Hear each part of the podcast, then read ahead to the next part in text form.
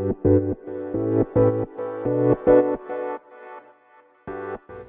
はようございます。なつきです。今日のテーマはテキストメッセージの難しさっていうことについてねお話ししていこうと思います。で昨日のね配信でえっと自分の常識は人の常識じゃないんだよっていうね自分と相手は違うんだよっていう人間関係の悩みはこれだよねっていうお話をしたと思うんですけど今日まさにねなんかそういう、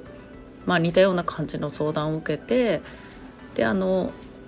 感じたことをねお話ししようかなと思います。でこの今日のご相談は旦那さんとねあのメッセージのやり取りをしていてあの絵文字がないから冷たく感じる絵文字がなくさらに短文なので冷たく感じるあの怒られてるみたいな感じを受けるみたいなねで絵文字使ってって言ってもいいのかなみたいな感じのご相談だったんですね。で私はまさにねこのテキストで伝えるっていうのはすっごい難しいなって、まあ、もうずっと前から思っててでまあ以前にもそういうオンラインのねコミュニケーションの取り方っていう書籍をね、まあ、自分で書いてみたんですよ。まあそんなに売れてないんですけど。うん、でなぜ私がこれを持ってたかっていうと、まあ、私あの昼のねまた別のあの事務の仕事事務員の仕事の方でもテキストでやり取りするメッセージでやり取りすることが多いんですよメールとかチャットとかで。であのやっぱりすごい誤解を生むなっていうのを思ってて、まあ、例えば業務連絡なので淡々と伝えると相手がなんか「はちゃんとやってますけど」みたいな感じで返してくるとかねまあでもそれもなんかそのまあ、明らかにね明らかにイラついた文章で返ってくるとか、うん、でなんか難しいなと。かといってなんか仕事なのに絵文字使うのって嫌じゃないですか、まあ、私はあんまり好きじゃないんですよ。軽く捉えられちゃうし。うん、でそういうのをテキストでね伝えるっていう文章で伝えるっていうのはすごい難しいなと思っててだからこそ私は今ねその文章でいかに思いを伝えるかっていうことをなんかあの普段からねこう考えて、まあ、そのより思いがね伝わる文章っていうのを書いていくことにこだわっているんですね。で、まあ、今回のこの方にもお話したんだけども大体が自分の思い過ごし気にしすぎっていうことが多いかな。うん、でもちろんねその近い相手から絵文字がなかったりとか好きな人からねそういうのがあるとまあやっぱり私のこと好きじゃないのかなとか思っちゃうと思うんだけど家族とかね距離が近いんならなおさらそ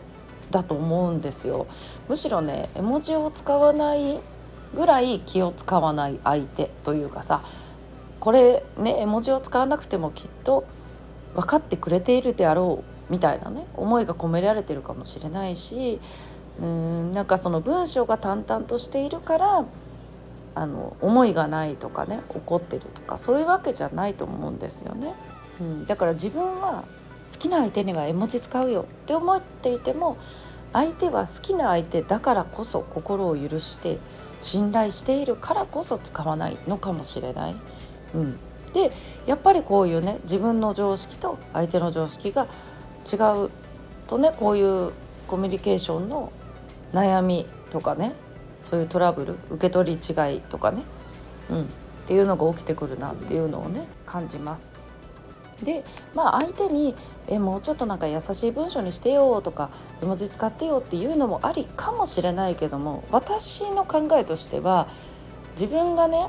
まあ、例えばすごい文章を冷たく感じるんだけどって伝えることはまあありだとする、まあ、優しくね あの切れ気味じゃなくてねなんか文章冷たくない？とかってこう可愛く伝えるのはありだとするでも相手に絵文字使ってほしいなとかもっとなんか優しい文章にしてっていうのって相手に負担をかけることじゃないですか。でさらにそれを押し付けになってしまうかもしれないでしょう。うん、だからなんかそういうコミュニケーションの問題っていうのは自分の中で解決していくのがベストだと思うんですよね。私がそう捉えてるだけで相手はそんなこと思ってるはずないとかねってなるだけでなんか全然ね自分の捉え方も変わってくるし、うん、あとはね相手が絵文字使わない人には私も使わないんですね。で絵文字好きじゃない人もいるじゃないですか。で絵文字好きじゃない人ってやっぱり絵文字があんまり多いと読みにくいって感じたりするんで私は基本的に文章は相手に合わせるようにしている、うん、それは相手に気を使うとかではなく自分のためでもあるかな。自分がその方がやりやすい。温度感も一緒で、